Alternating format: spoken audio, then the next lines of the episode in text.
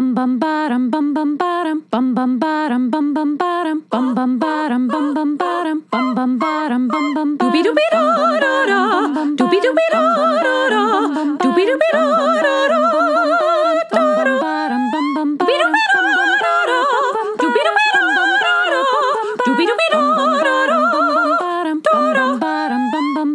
ba-da-da ba-da-da ba-da-da ba-da-da ba-da-da ba-da-da ba-da-da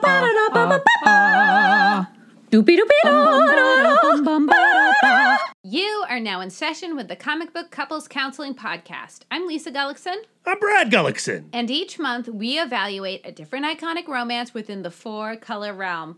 This month we're getting kinky in the bedroom with Susie and John from the Image Comics series Sex Criminals, and we're applying Mating in Captivity by Esther Perel to their relationship woes. We're Ooh, back. like Poltergeist. Like Poltergeist, that's I've- right. I've never seen Poltergeist, but you told me you were going to do that before we recorded, and you told me why. Stop breaking kayfabe, Lisa.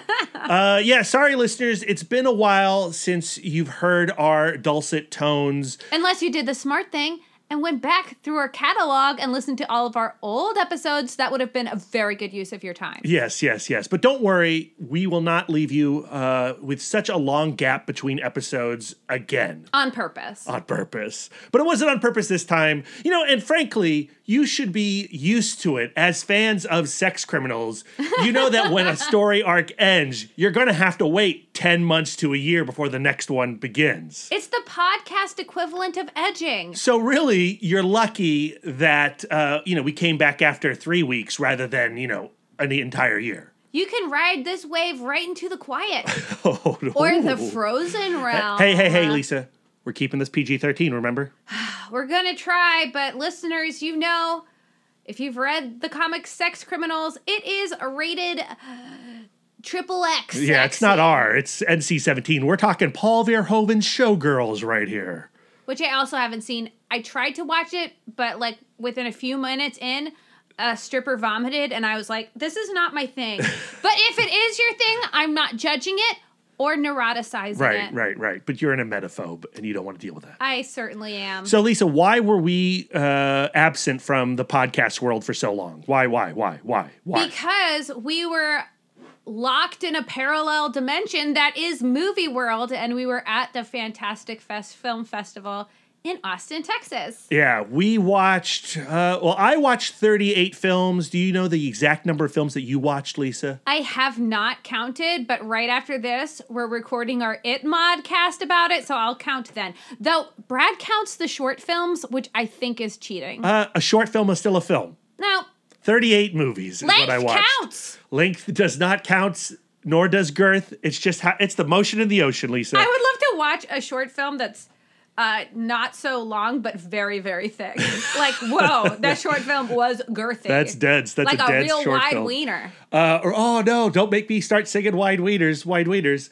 Lisa, Lisa, Lisa. But re- before we jump into our sex criminals talk, let's let's entice some of our CBC listeners over to the Itmod Chatcast channel because we talked to a lot of really rad filmmakers when we were in Austin. Who did we talk to? We talked to Bong Joon Ho. I Yes. shouldn't have opened that with that one. That one's super cool. Well, that one was super cool, and that is the episode in the Itmod Chatcast channel that's going to start our Fantastic Fest series, which will drop on Wednesday. we talked to him about his new movie Parasite, Oh my god, so good! which was amazing. yeah, My, Uh, ma- his best film. I'm just gonna say it. His best film. I. I agree. I agree with you. It's his best film, and it might have been the my favorite film of the festival, and it's in my top five favorite films of the year. it's definitely in my top five. Yeah. Uh, we also spoke to Takashi Miike. That's right. That's about, nuts. About his latest film, First Love. Takashi Miike, he is a person who has uh, some uh, kinks and sexual stuff. Yes, he, he knows. Not in this film though. His film First Love is very very sweet, and I think that it is a good entrance piece. Like if you've never watched any Takashi Miike films, like don't start with Audition, start with First Love. That's yeah, I agree. First love, then audition.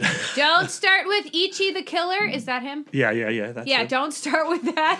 Uh, we also spoke to Tim Robbins of the Shawshank Redemption. I know, wild. Get your patchouli stink out of my store. That's high fidelity. Uh, he was there with his son's new film, uh, VHYes, Jack Henry Robbins. We spoke Mm-hmm. to him as well. Super cute. Kerri Kenney. Kerri Kenney. We spoke to Richard Stanley of The Color Out of Space.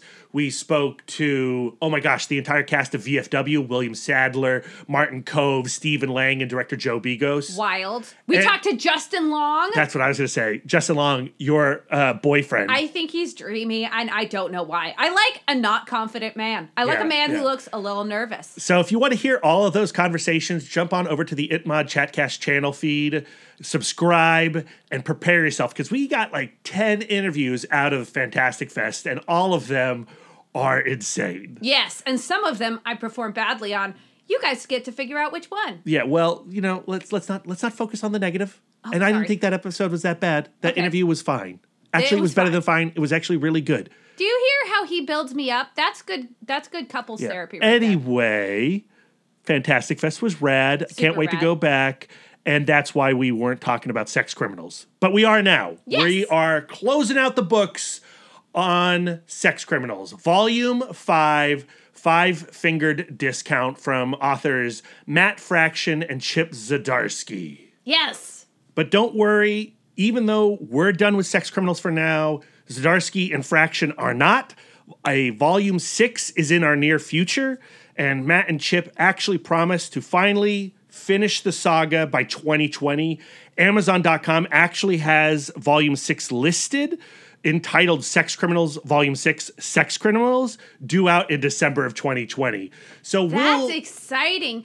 Should we? Are we going to circle back around and cover volume six? Yes, we will. Nice. When that's finally out into the world, we'll come back and do a bonus episode focusing on the end of John and Susie's comic book relationship. I assume who knows what they uh, what what actually ends up happening for those two. It's weird. Like my heart is skipping a beat knowing that the next volume is l- like a little over a year away. Uh, yeah. And when we read volume one, I was like, I don't know how I feel about sex criminals. And then volume two, I was just like, why won't Chip and Matt get out of their own way? And now, after volume five, which I'm going to say was my least favorite volume to read, Oh.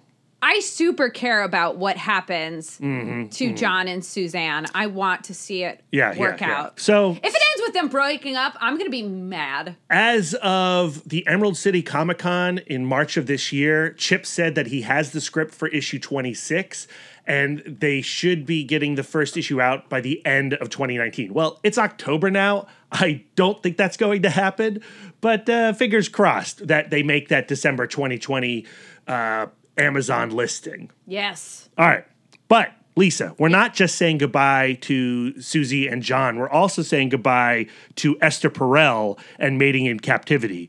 And I have it on good authority that you're pretty happy to see her go. Yeah. Um yeah, I ended up being pretty underwhelmed by Dr. Esther Perel and I'm a little disappointed because I saw her popping up and like she comes up on uh Dan Savage's podcast all of the time. She's seen as this super open person, which which she is. I don't want to take that away, but her writing style, the way that she writes about her mode of therapy just doesn't feel very scientific to me. Yeah, we've talked about that on past episodes. It's, very not evi- anecdotal. it's anecdotal. Um, like sh- I assume it's evidence based, but she decided not to put any of that evidence into the book. So even though I agree with a lot of what she said and says, she's not that interesting to read. Mm-hmm. well, but how are we going to say goodbye to her? How is Mating for Captivity going to apply to this final volume of Five Finger Discount? We're ending our discussion about Dr. Esther Perel in regards to how we can apply it to sex criminals on chapters that have to do with the two subjects that she's most known for the application of fantasy and the application of infidelity to sustain sexual relationships. Dr. Esther Perel is a world renowned psychologist and couples therapist, and in her book, Mating in Captivity Unleashing Erotic Intelligence, she explores why, in committed long term relationships where the couple is ver- still very much in love, the sex sometimes dries up. In our last episode, Esther Perel had a lot of criticism about how we as Americans throw all of these societal hurdles into the bedroom. Right. For example, we overvalue talk intimacy. If we don't say everything we're thinking to our partner, then we're not being intimate. Um, our desire to be politically correct and upstanding citizens in the bedroom, right? So we don't necessarily want to realize all of our kinks if we think that it could be taken the wrong way or could be considered offensive. Well, you don't want to be shamed. Right, right. Mm-hmm. You don't want to do something that will bring shame to you, you mean, yeah. Yeah. And our ingrained Protestant work ethic gets obsessed with sexual results. Are we having orgasms? Are we having enough? Right? So Yeah. we're getting all bogged down. Yeah. Orgasm equals success equals good sex. Exactly. So now Dr. Perel has pointed out all of our fatal flaws when it comes to effing. So now let's talk some solutions. Hmm. Solution one comes from chapter nine of Flesh and Fantasy. In the sanctuary of the erotic mind, we find a direct route to pleasure. Dr. Perel points out that sexual fantasy is often thought of as what she calls the poor man's bread, or a substitute for erotic pleasure in reality. It is often seen as a symptom of neurosis or immaturity that should be overcome. But in her practice, she sees fantasy as a resource that couples can tap into to have more satisfying, erotic, adventurous sex. It's transcending reality rather than replacing reality. Our fantasies allow us to negate and undo the limitations imposed on us by our conscience, by our culture, or by our self image. Fantasy doesn't mean you have to have props and costumes, they don't even have to be graphic or well defined. Fantasy includes any mental activity that generates desire and intensifies enthusiasm. Dr. Perel points out that sexual fantasies are often desires that you don't want to happen literally. If someone fantasizes at their desk job about going to Tahiti all the time, they probably want to realize that fantasy by getting on a plane and going to Tahiti. But sexual fantasies are often things people don't actually want to happen. They involve an element of pretending. For example, a person who is into bondage doesn't want to literally be locked up in a prison so they can't escape. With that in mind, be open to discussing your sexual fantasies with your partner if it's something you want them to participate in.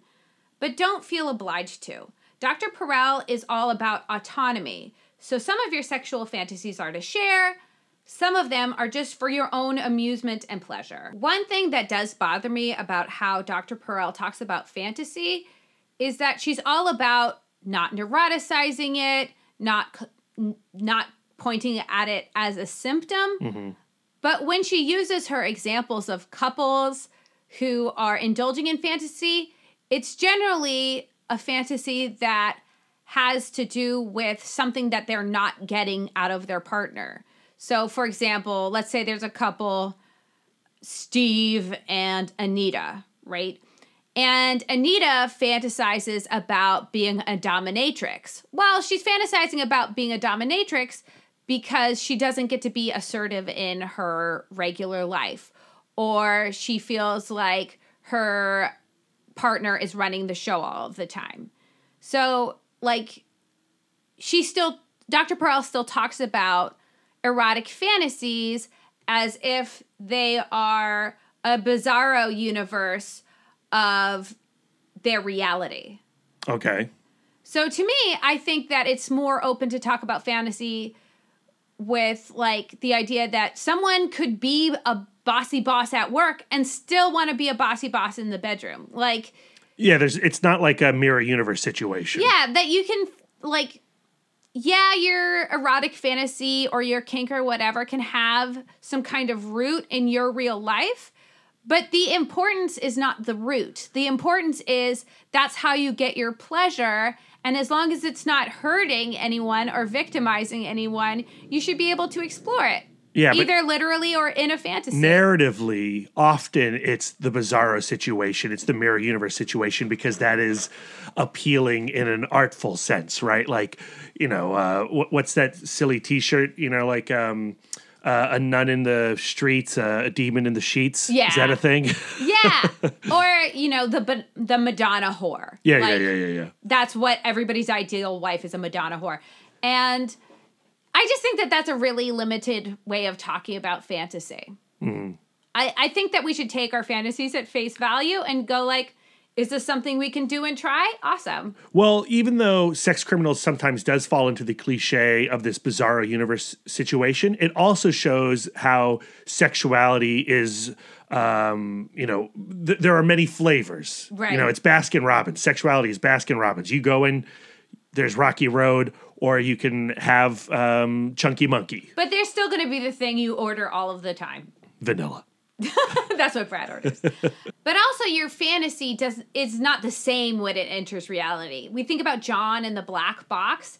He's obsessing about that black box all of the time. In this volume, we see that the black box is a sex club. yeah. And when Spoilers. I was disappointed. Yeah, same. Although the metaphor might not be over. But when he went into the bu- the black box to realize this fantasy, he realized that it wasn't the the reality of it wasn't quite the same. And some fantasies just work better as an idea. Mm-hmm. Like doggy style. That's better as an idea because then it, like it's like your arms are tired. like I don't I mean I don't do enough lifts for that Oh stuff. gosh. All right. Well, you know, but that that that idea might be more practical for others, Lisa. I'm not judging. We're not judging. I'm just saying I have no upper body strength. All right. Okay, solution number Yeah. 2 So this comes out of chapter 10, The Shadow of the Third Rethinking Fidelity. In this chapter, Dr. Perel makes reference to attachment theory, saying that our desire for monogamy comes from our wanting to feel oneness again, like we felt with our primary caregiver. Our adult relationships are just acting out our maternal bond again and again and again. Dr. Perel points out that our mothers, however, were never faithful, which is something that I've po- pointed out in past episodes when we talk about attachment theory. Yeah. Like we have one and only mother, Yeah. one and like our one and only mother. But that mother has been something else for other people. That's right. She's got a jealous lover. Gross. Probably your dad. oh. And uh, my mom was open to see my other siblings. Oh. And Dr. Perel says that gives us a sense of betrayal from the beginning. And Mm-hmm. Yeah. we're trying to avoid that betrayal with monogamy. That's why I feel weird every time I see old photos of my mom in miniskirts. Ooh, weird. I don't, I mean, I guess that's not an on the podcast conversation. Let's not unpack that right now. We're both uncomfortable. Um, but if it's attachment theory and we want to just have our mom all to ourselves again, like how come that didn't open me up to having an open relationship? Because I felt loved by my mom. She loved my other siblings. I I never felt. I guess I competed for her attention a little bit, but I Uh, turned out certainly great. do and still do. Oh, transparent. What? Just because I was a performance major and got straight A's doesn't mean Uh-huh. I'm vying for my mother's attention. Uh, I have other ammunition in this uh, weapon here, Lisa, and I'm going to choose not to fire it. Dun dun dun! Your mom in miniskirts. Your mom in miniskirts. Stop it! But there is an irony there that we see an adult who never cheats on their spouse but gets divorced and remarried as someone who is more faithful than someone who has been married for 50 years but had one affair. Hmm. So there's clearly a like a double standard there. Sure. Dr. Perel pinpoints the root of infidelity in a monogamous relationship is when your fidelity is not something that you think about and choose every day. Rather, it's something that's you are enforced to comply with. So you have to pretend that you never are attracted to another person ever Oh, again, right, or, right, or right. never see anybody, or never have any kind of individual sexual experience. Right, right, right, right. Yeah. So, what are our solutions when we want to keep fidelity with our partner, but we also want to have erotically charged sex? One suggestion from Dr. Perel is that we acknowledge the shadow of a third. So, by a shadow, that's the idea that someone else could in, come into our sex life. Could s- yeah, okay. Oh, oh, come into the sex life? Yeah. Like a, a, a menage a trois situation? Look at like a menage a trois situation. Or like an interloper, like an affair. yeah, Okay. just acknowledge that possibility. Couples should admit to each other that they find other people attractive and recognize that each partner has their own sexuality, replete with fantasies that don't necessarily hmm. involve the other person. Hmm. When the shadow is acknowledged, then you are more cognizant that you are choosing each other every day, as opposed to being forced to be with each other every day. So I should tell you all the women I find attractive that I that I see on the street. Be like, Lisa, check out that bod. It's banging. please don't. Please, like to me, I, I read that and logically it makes sense.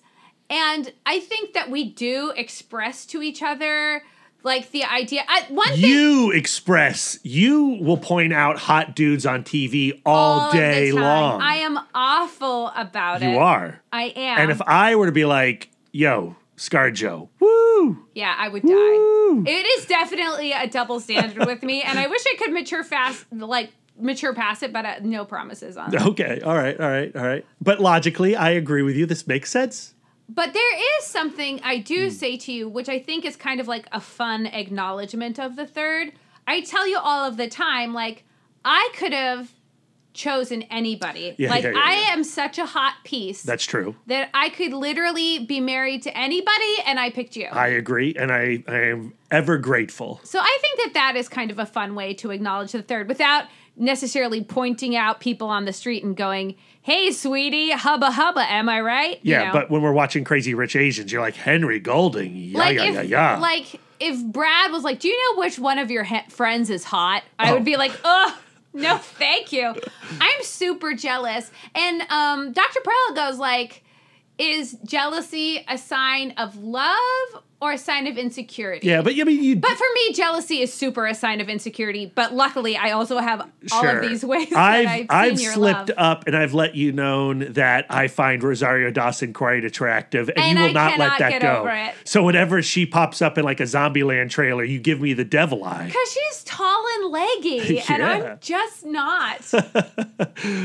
Okay, so we need to acknowledge that third. Lisa, I have purchased a Marvel Legends action figure of Rosario Dawson. It was a two pack. It came with Luke Cage. It's fine. so as long as Luke is there. Yeah, Luke, Luke is there. Luke is watching her. So we've acknowledged the shadow. Maybe for some people, acknowledging the shadow is not enough. So now you invite the shadow in. Hmm. Dr. Perel. I'm not going to do that, Lisa. Me neither. is better a- not. I can't. I'm just not even. but Dr. Perel is a huge champion for the open relationship. The idea that you can have a sexual life that is separate and non threatening to your emotional life. I mean, I acknowledge that that is a possibility for some, but I could not be in a relationship like that, or at least certainly not with you. No. Okay. No, I would ne- I am not down for an open but relationship. I, but like I said, like I, I, you know, I could see that working for certain individuals. I'm, I, and I'm not here to condemn those that do have an open relationship in any way. right. But stay out of stay out of my couple. That's right. We don't Um, swim. Dr. Perel described several couples who sexually open up their relationship in different ways for different reasons. Joan and Hero, for example, go to a swingers convention once a year. So for most of the year, they have sex with only each other, but once a year, they go to this convention, they have new experiences, they have new stories, and after that, they're they feel closer. But again, this is just anecdotal stuff. These are like little short fictions that she could be writing. Right, and some of them I find super cliched. For example, the who she uses for her recreational sex couple is Eric and Jackson, which is very clearly a gay male relationship. Mm-hmm. So of course, in the gay male relationship, they're, They're allowed swinging. to have they're allowed to have all the recreational sex they want as long as they come home and have that emotionally I want to see her documents. Let Yeah, me see these here. I want a stories. Let me see this evidence. Then there's Arlene and Jenna. So Arlene and Jenna are a lesbian couple where Arlene is much older than Jenna. And this is an example of a companion companionate sexually open relationship. So Arlene is no longer interested in sex, but she doesn't want to say because she's no longer interested in sex, her partner never So the, gets to have sex. the young again. one can go around. But again, that's a cliche. Like that doesn't seem like legit. That just seems like a, a, a fiction. That being said, Hmm. these relationships are not hedonistic free for alls, but rather explicit con- contracts that are renegotiated periodically as needed. So we're changing the definition of infidelity for these couples. Infidelity is not having sex with someone else. Infidel- infidelity is the breaking of a promise. Uh-huh, uh-huh, so uh-huh. our promise to each other is that we're never going to have sex with another person. But somebody else's private promise between her, them and their partner might be going to a swingers convention once a year or when they go off on a business trip they're allowed to have sex with someone else. Every relationship has different contracts, and as long as the contract is being uh, uh, adhered to, you're you're good. And that you know, when the contracts break, when the understandings between couples are shattered, that's when people split, divorce, what have you. Right. Sure, okay. And what are we measuring the success of open relationships up against? Monogamous relationships? Because most monogamous relationships fail, right? Everybody, almost everybody, not Brad, but almost everybody has a few relationships that they Oh. would consider serious hmm. before they enter their till death do we part relationship, if they ever get to that at all. So Hey, I hit a ball right out of the park first go. Home run, Lisa. Yes, you did. Yes, Don't you shame did. me. I think it's I think it's awesome. And I've got you sexually molded to my whims, which is great. I highly suggest that, ladies. Um, where was I going? Oh yeah, with open relationships, they also mostly fail. So Sure. the most important thing is that the people who are in the relationships are happy and feeling fulfilled. So however you That's get success. yeah, that's success. Mm-hmm. And sometimes even a relationship that ends can also be considered a success because maybe that relationship was only supposed to get you to that point. Yeah, yeah. I, I think a lot of people, a lot of my friends get hung up on the fact of wasted time. Like you put Yeah. in this effort with this relationship and then it falls apart and you might as well just call it quits because it's never going to work out and that was a total waste of time. And uh, why should I even get into another relationship again? Right. You know, everything is growth, everything is learning. Yeah, and ladies, freeze your eggs. Michelle Obama recommends it. Amen. I haven't frozen my eggs because I'm not planning on using them. no, because the world is full. That's right. we have been with John and Susie for five volumes mm-hmm. now. Five. And in those volumes, we've seen them create contracts, renegotiate contracts, dissolve You contracts. shatter contracts. And And we see the results of those contracts being shattered. And you certainly do at the end of volume four, leading into volume five. Right. And as you look at your contract as a couple, you begin to prioritize what you think you want versus what you actually want, hmm. which I think is largely the arc, John's arc in this volume five. He goes from the idea of what he wants with Polly going, having an open relationship, going to the sex club, and then thinking about what he actually wants. Yeah, what he actually had. Yeah, he actually wants Susie. Yeah, yeah, yeah. Okay, so should we get into it? Let's get into volume five. I am so excited to get five fingers in Oh. to volume five. PG 13, Lisa, PG 13. okay, okay, okay, okay. So this volume collects issues 21 through 25 of the series, published between January and June of 2018. That's another year gap between volume four and volume five, like we were saying. Keep us guessing. We love it.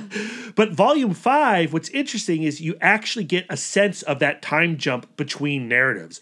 A lot has happened between the last issue and the current issue that launches volume five. Uh, here's the basic plot synopsis, cribbed from Amazon. It reads Susie and John have that special something. When they have sex, they freeze time and do crimes. Well, they had that special something. In the aftermath of what would appear to be a breakup, where do our two love crazy, time freezing, sex having bank robbers go? Rebound ahoy! Also, everything gets more dangerous and complicated, but it's okay. You know, it's kind of hilarious that the whole doing crimes thing is such a big selling point still in this book. You know, and even as recently as that Emerald City Comic Con interview with Chip Zdarsky that I mentioned at the beginning of the show, he's including the bank robbery element of the comic, which hasn't actually factored into the story since volume one. So freaking weird. Is this book that hard to sell to non readers, to the unconverted Lisa? Like, how would you sell sex criminals to your friends? Would you mention the bank robbery? I would, I guess, but also I wouldn't like I wouldn't try to sell someone on volume 5. I would never say, "Hey, start with volume 5. This is where the story starts getting good." But don't you find it weird that in volume five's description, they're, They're still, mentioning, the bank, robberies? robbery. Yeah, I don't know what that's about. Like, I'm sure image marketing team is like, that is an amazing hook. That's what gets everybody. But I find it so bizarre by this point. I don't know. Like there is something to the their toppling. A corporation Yeah. using superpowers. That's also a good hook. But like to me, like that's all I need. If I'm handing this to you know a friend, let, let, let's you know Darren, the disco dork on Twitter. If I go to Darren, I'm like Darren, read this comic. Uh, this couple, when they have sex, time stops. That's all you need to know. It's a superpower. yeah, I think that that is also a really intriguing sell. I don't think that the bank robbery thing is the most important thing. And when the bank robbery thing didn't happen enough in the first volume, I was disappointed. Yeah. I was like, I thought this was entirely about robbing So banks. it's just I don't know. Like in the marketing of selling the volumes after one, I find it absurd to keep bringing up bank robberies. And the fact that Chip Zdarsky still brings it up in conversations in 2019 is insane to me. But whatever, get off it, Brad. Just accept it. Let's talk about Sex Criminals Volume 5. Where the heck do we begin with this book? Well, you know exactly where I want to start. I want to start at the beginning and then go tirelessly, page by page, through this volume. Well, that's logical, I guess. Thank you. So, with uh, issue 21, we see that in a weird way, both John and Susie's lives have gone full circle. So, John finds himself, just like when he was a teenager, back at Cum World. But now, Cum World, the literal Cum World, the sex shop, Is like an Apple store. yeah, he's like a dildo genius.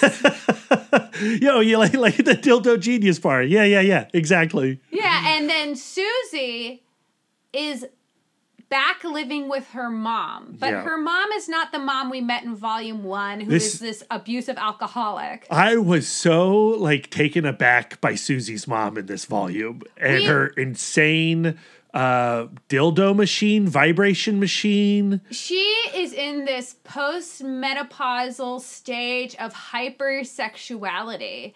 And she just feels her she feels such pride in her womanhood and she wants to give that to Susie, but of course Susie's like, "Yeah, Yeah, and she, because Susie has regressed sexually in a lot of ways since leaving John. Yeah, she just doesn't feel sexy. And now here she is at home with her mom who is the freakiest freak on the planet. Right. So her mom, who looks like her mom, is not quite her mom, but the house that they're in is not the house she was raised in, but it has all of the same furniture. Yeah, it's almost been like replicated like a dollhouse, like a, a museum to her past. And it really it it plagues Susie to be back in this position sharing a car with her mom while her mom is trying to encourage her to hold a mirror up to her vagina. Yeah, yeah, yeah. It's so funny like revisiting these early issues because of our long gap that we had Mm-hmm. because of Fantastic Fest. It's been forever since I've read this volume, so bear with me while I try to like reconnect with the plot of this book. Meanwhile, I have super detailed notes to refer to. That's why we're the perfect couple, Lisa, and I can never shatter that contract.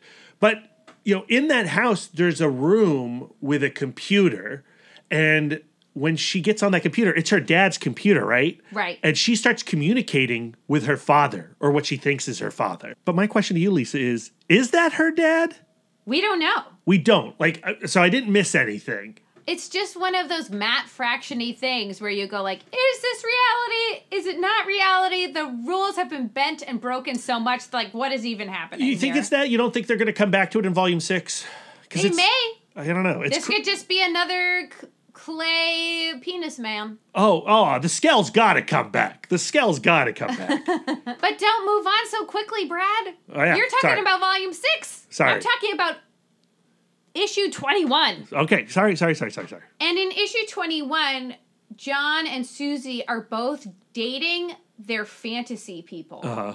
So John is dating and living with Polly. Get the name? I got it. Short for polyamory. I figured that out. And he has all of the benefits of having someone to come home to, talk about his day with, but they're both free to see other people, Sure. which sounds very John. Yeah, yeah, yeah. If that contract is working for you, that's fine. And Susie is dating Jeff, a gallery curator or art dealer. I'm not sure what his He runs is. the museum.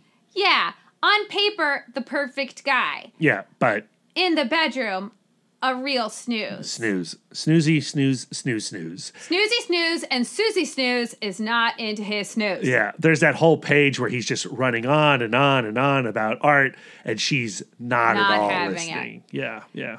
So, just by coincidence, Jeff and Polly work together at the gallery. So, when they're both invited to a fancy dress party at the gallery, they both make the same mistake, thinking it was like a British fancy dress Yeah, party. costume party. And they both show up wearing identical Freddie Mercury costumes.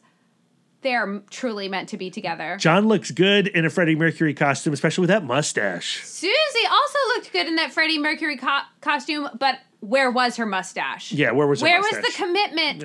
You got to get the spirit gum out and glue one of those thingies on. Yeah, so that's how they reconnect after the time jump. And when they run into each other at that party, with wearing the wrong clothes, circumstance considered, it's super awkward. And Susie is going like, "Well, of course it's awkward. We've broken up." But, But to your point, because they're both in Freddie Mercury costumes, it's a signal to each other that, oh, maybe they are like the same human being and they belong together. exactly. And it starts the the tearing down of these other relationships that they have formed in the meantime. But in in a following issue, I want to come back to this because there is something even more than we think the same way Yeah, that yeah, yeah. connects Susie and John that Dewey notices that I love. Cool. Cool, cool, cool. The important thing with issue 21 is that John and Susie are both in relationships that on the surface look fine. They should be fine. But neither of them are happy and satisfied. Like they were when they were together. Were At- they happy when they were together? Well, not at the end, but the I mean, clearly they were they they had never experienced such highs before, don't you think? Yeah, and Like think romantic highs? right. They they had high highs and low lows, and now I think that they're realizing that the highs were worth it. Yeah, that's how romantic fiction works. Yeah. So while Suze and John are suddenly reconnected, we get a look at Anna and Dave in their relationship, and it's not the paradise that he thought he was going to have with her. The ghost of Myrtle Spurge hangs on his shoulder or on his couch, you know, like not literally, but he can't let go of the sexual insanity that he had with Myrtle Spurge when he's in a relationship with Jasmine St. Cocaine, who was this other crazy sexual fantasy. Right. We've seen this cycle of somebody getting to date their fantasy played out in Dave and Anna's relationship. And now they're doing ordinary stuff like taking weekends away and going to the grocery store. And it's not all of the excitement that Dave expected because Anna can't seem to get over him seeing her the way that other fans of her porn see her. She's Right. just skeptical of him being into her for her person. And unfortunately, Dave isn't into her because And Anna knows it. yeah. Yeah. And it and it breaks her heart, which is why she ends up at the black box where she awkwardly runs into John while she's hanging on a swing with a long line behind her. Ugh, yeah. The one thing that John gets to do now that Susie is out of the picture is he finally gets to really dive into the Cooper Badal Bank Corp situation. And he's teamed up with Doug D. Douglas, aka Dewey, and Alex. And they've sent Dewey undercover to investigate Bank Corp. Yeah, and that's the cover of the graphic novel, the, the panel in which Dewey confronts Myrtle Spurge undercover. That for some reason that one panel, that like panicked expression of Dewey's where he's seeing Myrtle Spurge is the cover of the entire volume, which I find interesting, but I'm not exactly sure why that's the cover. Now that you say that, though, like Dewey's insights really drive the direction of the book. yeah, to your point, yeah, because yeah. it's Dewey who discovers all of the energy going to Cooper Badal's office, and in poking around Cooper Badal's office, he gets fired, and it causes them to have to team up with Myrtle Spurge. And then we discover later that the reason that all of that energy is going to Cooper Badal's office is because his sexual power is apparently time travel and he is like back to the future using the almanac Yep. but instead of using uh, the sports almanac he uses the stock market yeah. I guess. Yeah. And so he uses his sex power to go back in time and play the stock market. So what you're saying is Dewey is the hero of volume 5. Right. And it's Dewey's insight that really clarifies to John how important his relationship to Susie really is on like a microcosmic level. Hmm. That's actually really cool. Yeah, I'm I glad I asked that question and you answered it. I Dewey might have just become my favorite character. Oh, uh, let's not get ahead of ourselves, Lisa. Come on, come on, come on. But Dewey is rewarded for all of his beautiful insights because when uh, they team up with Myrtle Spurge, bus driver comes with her, and they have a beautiful relationship. What did you think about the revelation that uh, Cooper Badal has been using time travel, that his orgasm leads to the past? I'll be interested to see how that connects to Suzanne's dad Oh, because Suzanne's dad that from beyond the grave maybe has been communicating with her. with yeah. Susie, and they uncover this mass conspiracy with Cooper Badal and Bank Corp.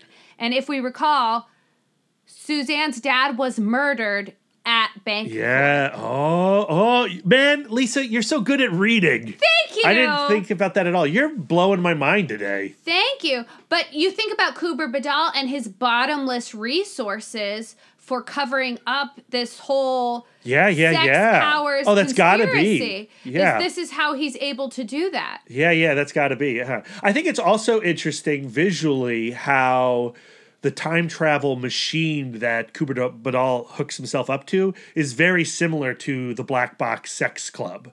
Like he enters into this red room Oh yeah. and, you know, he has to like put all the gadgets on all his little bits to go backwards in time. And I'd like to know like what does that device do? I think it just sucks. Is, is that it's just a big sucking device? I, I think it's some kind of vacuum. And so the t- he does does he not need the vacuum thing to time travel, or he needs the vacuum thing to orgasm? I, I'm guessing it's the latter. I Hmm. think he, just like Anna needs all kinds of stimulation just to come, I think Cooper is in a similar situation. Interesting. Okay. Okay. Well. Okay. All right. But wow. we should uh, point out yes, that- please point out more new things to me. When it's Cooper Bedell that actually turns Myrtle Spurge because when they find Dew- when Cooper finds Dewey poking around in his office, he tells Myrtle Spurge to go back to Doctor Doctor Glass Yeah. to get more information on John, which Myrtle Spurge sees right through. She's just like, "How could this therapist have any more information?" You're just doing this to torture me because you You're know you you know that I'm in love with him and my relationship with my husband is Yeah, dissolving. and that's why she flips sides. Right. know. Yeah, yeah. So the band's all together now. Mm-hmm. Now let's talk about John's relationship with Polly and how that relationship brings him back to Suzanne. Well, it's because John takes Polly to the black box. That's right. And when he goes to the black box and he sees it for himself, he feels like, oh, I, I don't belong here, or at least I don't belong here with her. And he leaves. Yeah. And then later, he is at work at Cumworld, and one of his exes walks up, George.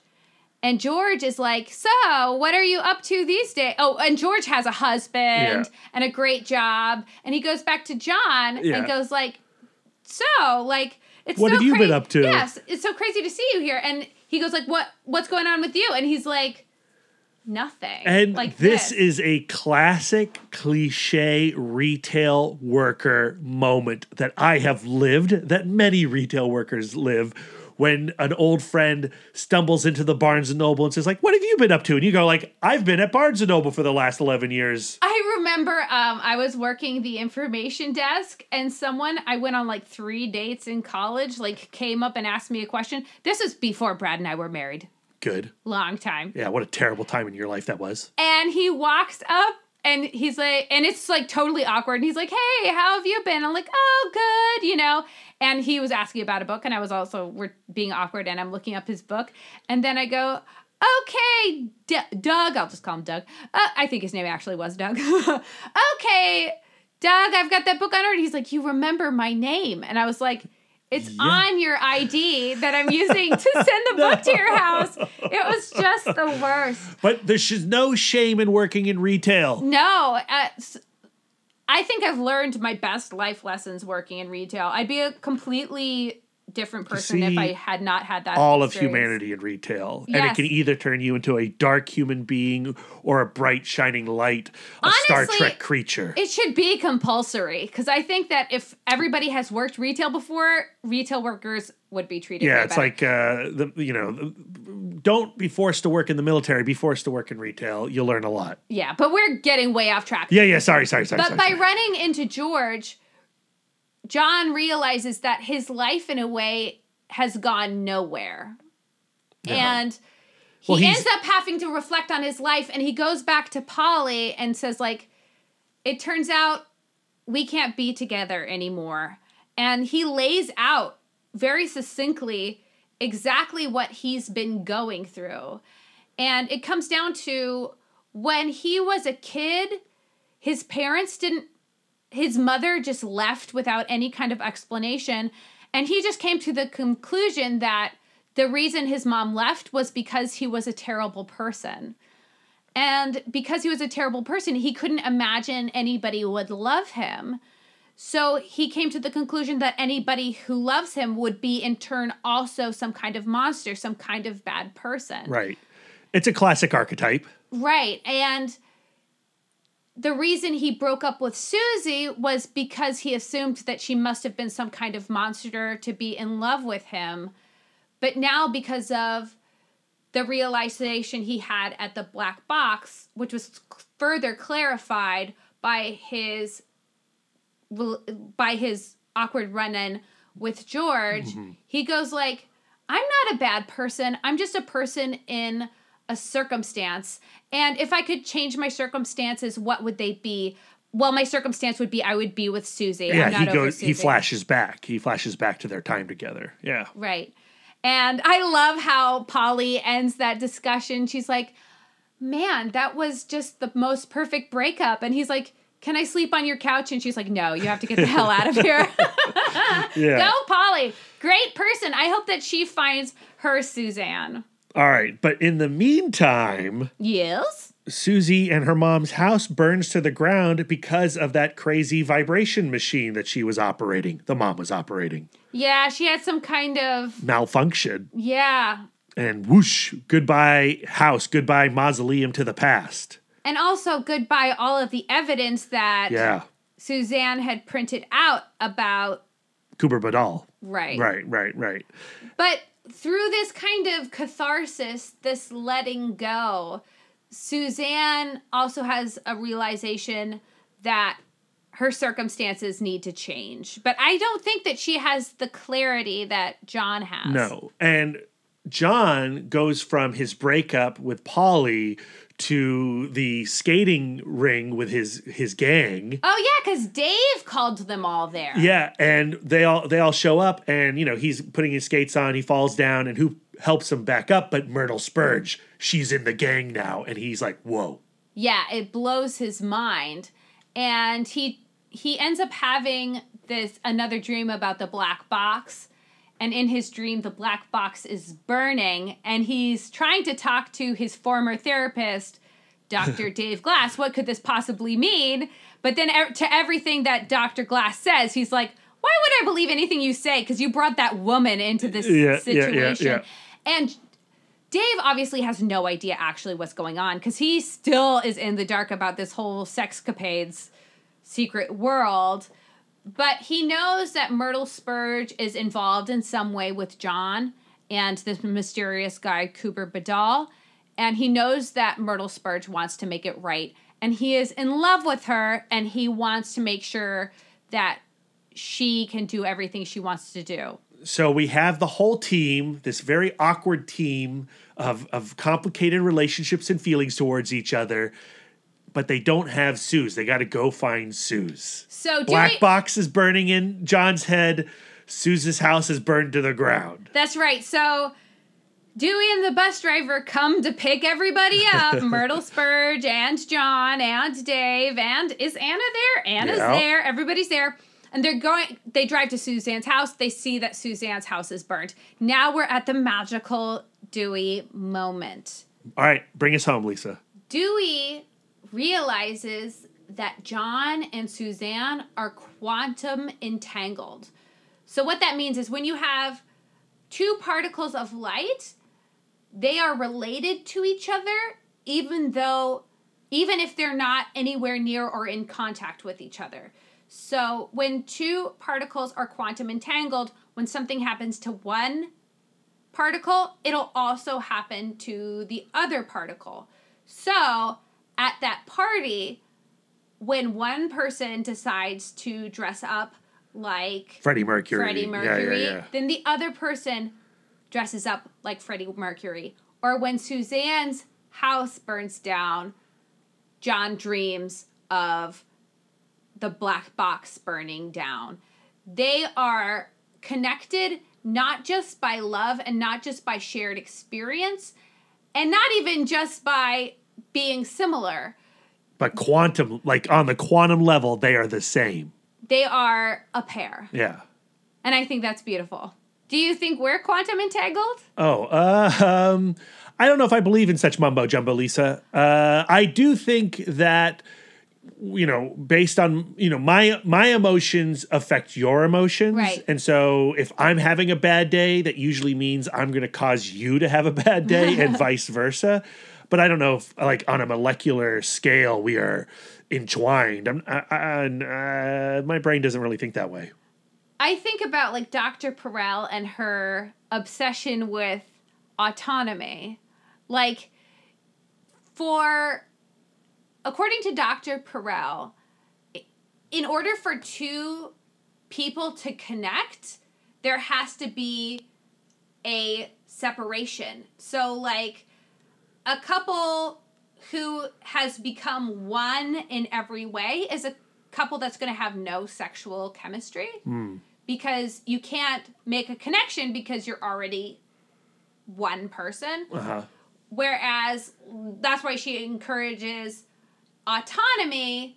That way, you're always two separate people, but you are connected by your choice to be in a relationship and you're connected by your contract for one another and you're connected by your emotions, but you're still two things. And I think like the idea of two quantumly entangled particles kind of reflects that. That idea of you are two still two separate beings, but fate has created a connection between you where what happens to one affects the other. I feel like I've talked my I've quantum entangled myself in a conversation. Now I'm just talking in Well- a circle, but I think that I think that that that is what John and Susie are. And, and it totally makes sense from a narrative standpoint if you're writing a story about a couple who are maybe destined to be together or And are so different. Like Susie being the quiet librarian, John being the Yeah, I, I promise you that if I was writing a story about us, I would find some kind of metaphor to make it work that we are together forever, Lisa. Do not worry. and you'll try to include some kind of character difference between us instead of us being the exact same people as we We're are. not the exact same I know we're person. not. we most certainly are not. If we were, you would love No Country for Old Men as much as I love No, no Country for Old Men. That's right. Like it would be a world where we're both correct. That movie is the most boring movie in which nothing happens. So not sure so much stuff happens in it, Lisa. All right, that's another podcast. Meanwhile, they arrive at the hotel and then they take a moment to argue over who's going to knock at Susie's door. Yeah, and we know that Susie is in the act of the, using the shower head, or at least they know she's about to approach the quiet because they've got the compass. That's right. Anna sees the bloop on the compass and goes like who like I can't meet her there because it takes me like 19 and a half years to come. We need Kegel face. exactly, because Kegel Face is the only one who can come on command. Right. So What's interesting though is that she's in the quiet. They see on the compass that she has gone into the quiet, and I then know. Kegel face enters the quiet. I thought they couldn't do that at the same time. yeah, Or I thought they had to be doing it at the same time to enter the quiet together. I know, because when Anna and Susie and John went into the quiet, they had to time it using text and all of these things. Right. So I don't know. I think that this is some kind of Screw up? bending of the rules. It mm. doesn't make sense to I don't know. It was weird to me. I'm not sure how it works unless it's explained in volume six, which I doubt it will be. The most important thing is that Myrtle Spurge is the one to knock on the motel door. And then when Suzanne hears the knock, she freaks out because she's afraid like the sex police have come to get her. So she opens the door, she starts wailing on Myrtle Spurge, and then Myrtle Spurge manages to get out, look who I'm here with. And she looks down and she sees John, and she is so overjoyed. Right. Who are all not in the quiet, so they're frozen standing still. Right, and he's making like a dumb face, and she's like, like you know, when you get an unflattering photograph taken, he's got a weird look stuck on his face, and she is just so overjoyed to see him that she puts her hands on him and gives her him this kiss, and somehow the kiss pulls him into the quiet with her. Yeah, so is that her power? That's her power. She can pull people into the quiet. Do you think she can pull anybody into the quiet, or just John, or does she have to kiss someone to pull them into the quiet? Uh, I'm not- Because I don't know. Because remember from the first issue, Right. she tries to mount him while they're both in the quiet, and then he Yeah. ends up leaving the quiet. Yeah, I don't know. Maybe it's a Sleeping Beauty kind of thing. Maybe it is a kiss. I don't know. The most important thing is once he has, she has him in the quiet with her, she finds the words to say that she likes him a lot. and that's the end of the book. That's I volume think that's five's so conclusion. Beautiful. I don't think that we've talked about this in a previous episode. Excuse me if we have, but it's kind of reversed in this couple because it is John who initially was insisting on the talk intimacy of I love you, and it was Susie who was avoiding. Yeah, usually talk gender wise, it's reversed. Yeah. yeah. So I think that's interesting. If we Yeah. want to tie that back I into Dr. I love the climax of volume five. I mean, it, it is a very satisfying climax. Whereas at the end of volume four, when they break up, you were expecting them to break up, and it's a- it's a bummer, but it felt logical. And I I guess well, how do I want to bring this up? But as far as you know, leaving me on a high. I'm left on a high. I love the revelation that her kiss can bring him into the quiet. She doesn't say I love you, but she could say that I like him a lot. But Lisa, you mentioned that this is your least favorite volume of the series so far. And I kind of understand why. I think I know why you don't like it as much, but I'll let you answer for yourself. What what what didn't uh, float your boat in volume five? To me, I even though we just discussed and we talked over the whole Plot. plot line of how they get back together, I still don't understand why they get back together. They have not resolved any of their differences, really. Well, sure. I don't think this is necessarily them getting back together. This is them going, maybe we should explore what we had or appreciate what we had more. Who knows where this series is going to leave them? I do think it's going to leave them together as a couple because that's how fiction usually works. I just feel like there was a lot of treading water in volume five. Because of the Polly Jeff stuff? yeah, and that it doesn't move. I mean, it's not as fun. It's Yeah. not as fun to read.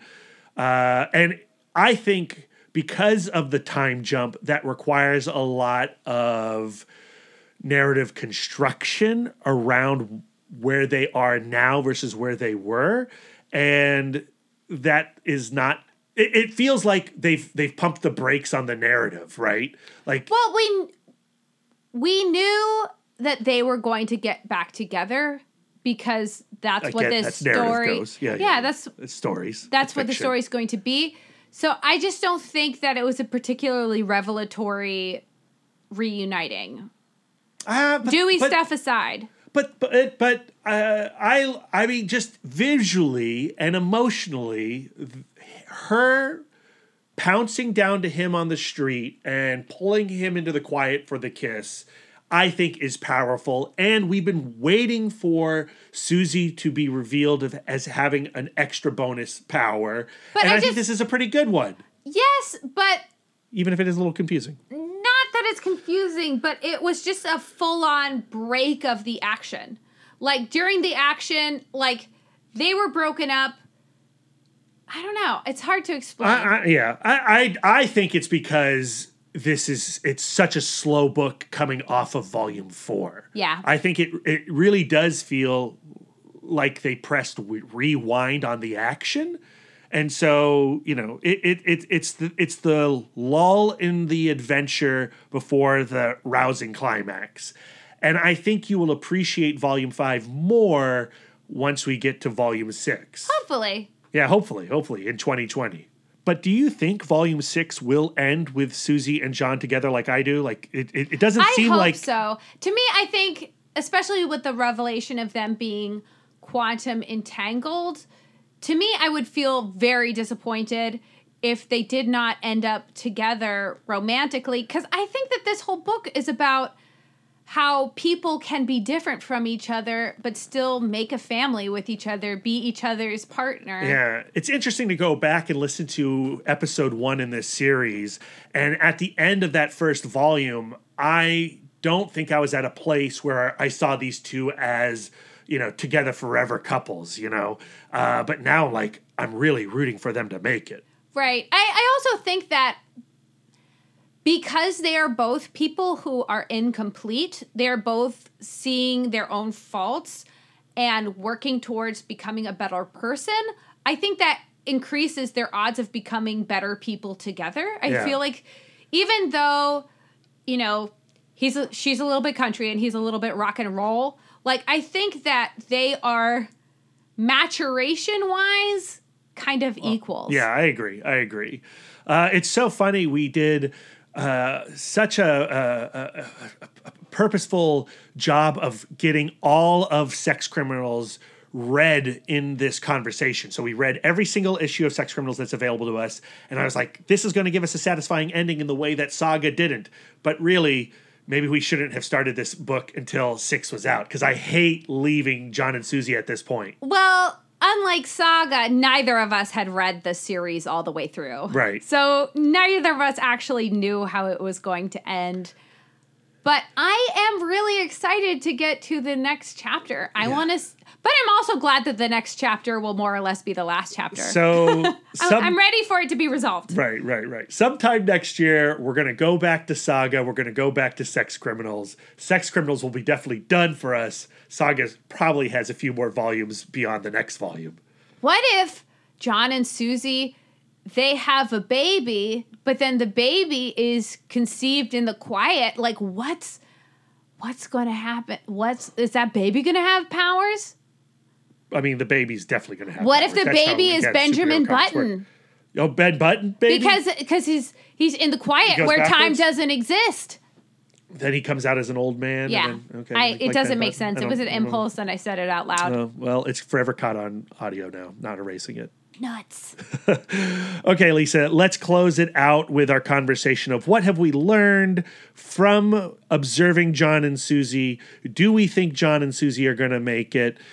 Is Esther Perel's concept of open relationships the way to go? Wow, Brad, you just managed to ask three really big questions all at once. And I want you to answer them with one sentence. Here I go. Brad, we just discussed that they're going to stay together forever, so we don't need to cover that again. Right, right, right, right. And from John and Susie, I feel like as we've discussed the course of their relationship or the cycle of their relationship, it reminds me that a couple should always be working to be closer together and to enhance each other's lives.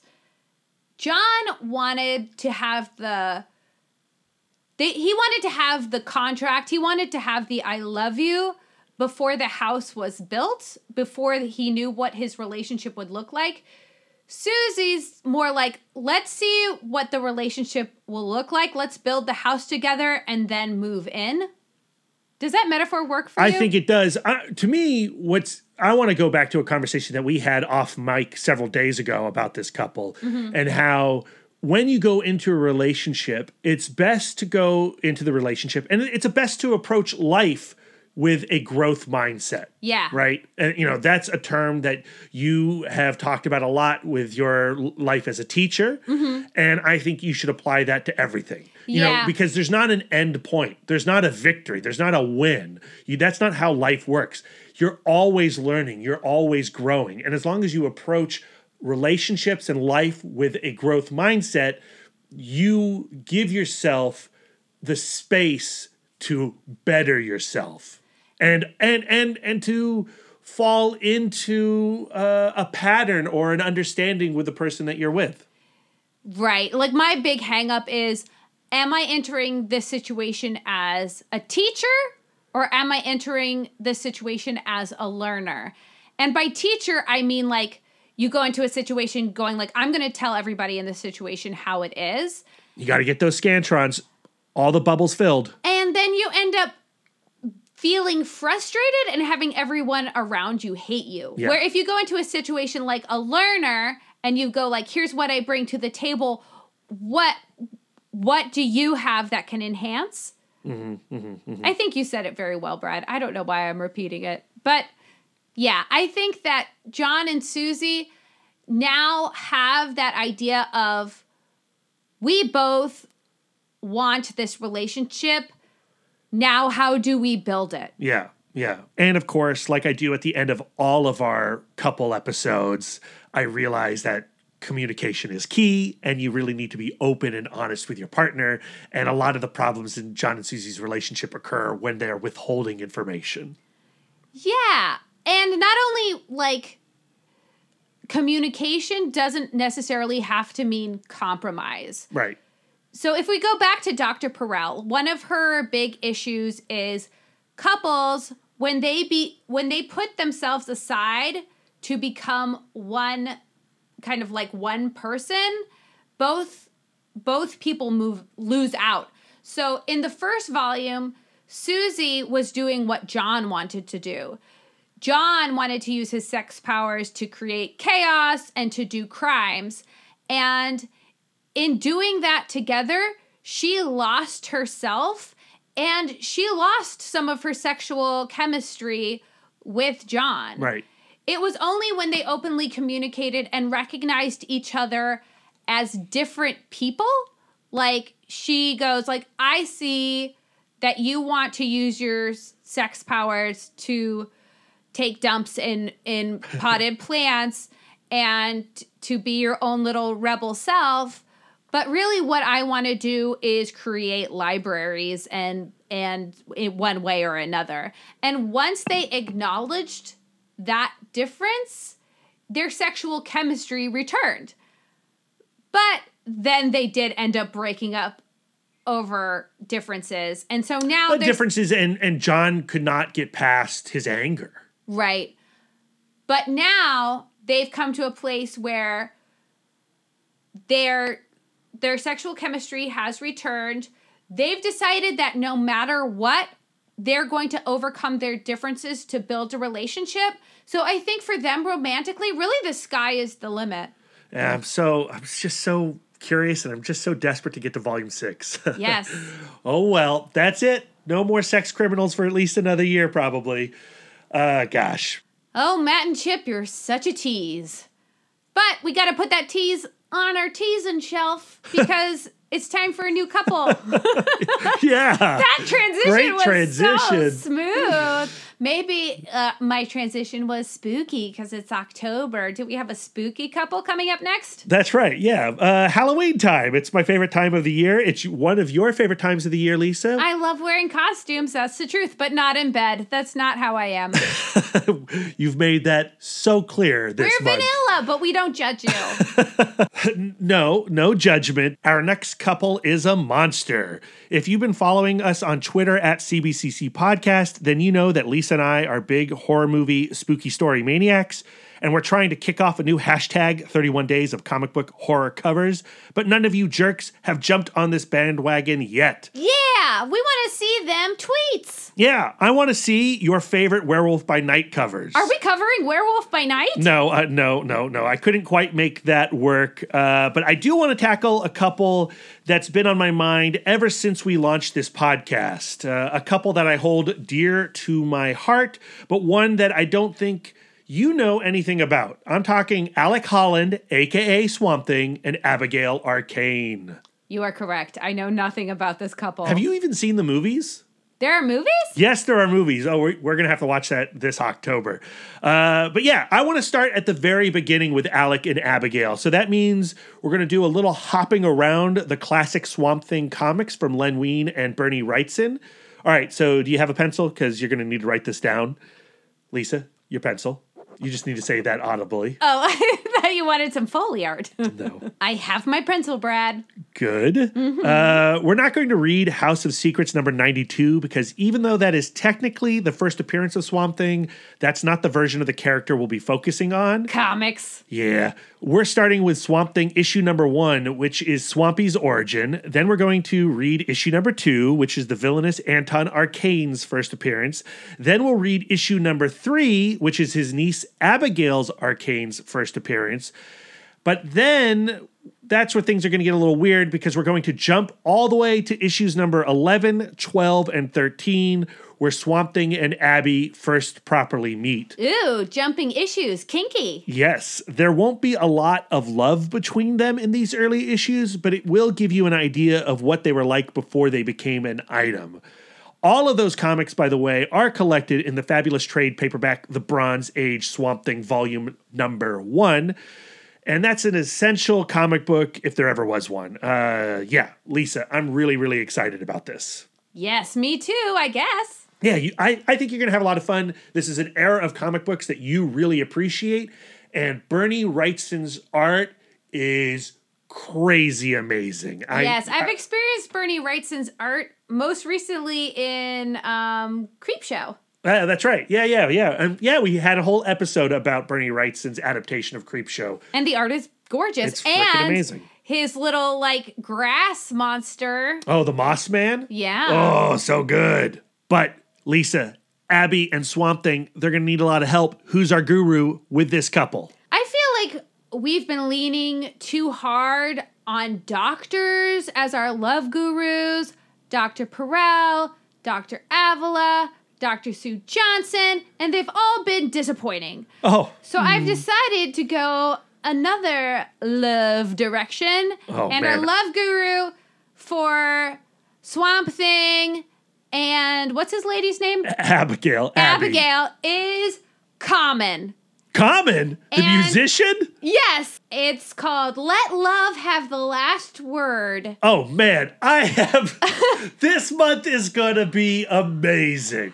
Especially because, like Swamp Thing, I know nothing about Common. Oh, And the subtitle of Let Love Have the Wor- Last Word is a memoir. So I might just be sharing facts about Common. I'm not sure. I'm so excited. No, I think this is great. I uh, love this. I okay, love good. this. Cool, cool, cool, cool, cool. well, if we're ever going to get to that next episode, we have to finish this one. So, Brad, Yeah.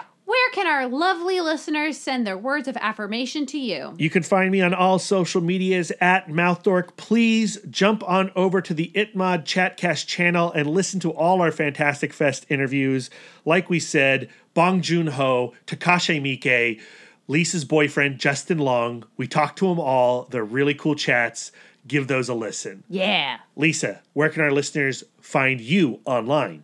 I am always accepting words of affirmation at Sidewalk Siren on Instagram and Twitter. And if I may give a little plug, plug, if you want to read some of the reviews I wrote of the films that I saw at Fantastic Fest, you can find them um, on aftermoviediner.com. Yeah, do yourself a favor. Do that. And you can commit to this podcast by following us on Instagram and Twitter at CBCC Podcast. And you can subscribe to us on iTunes, Podbean, and Spotify. Yeah. Yeah. So until next time, folks, keep your love tank full. And your psychic rapport open.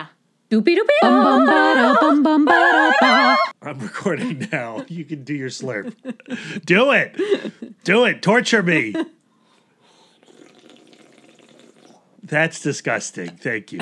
I, I'm so glad we've got that on audio now. Stop. Watch the microphone. Stop banging on it, Lisa.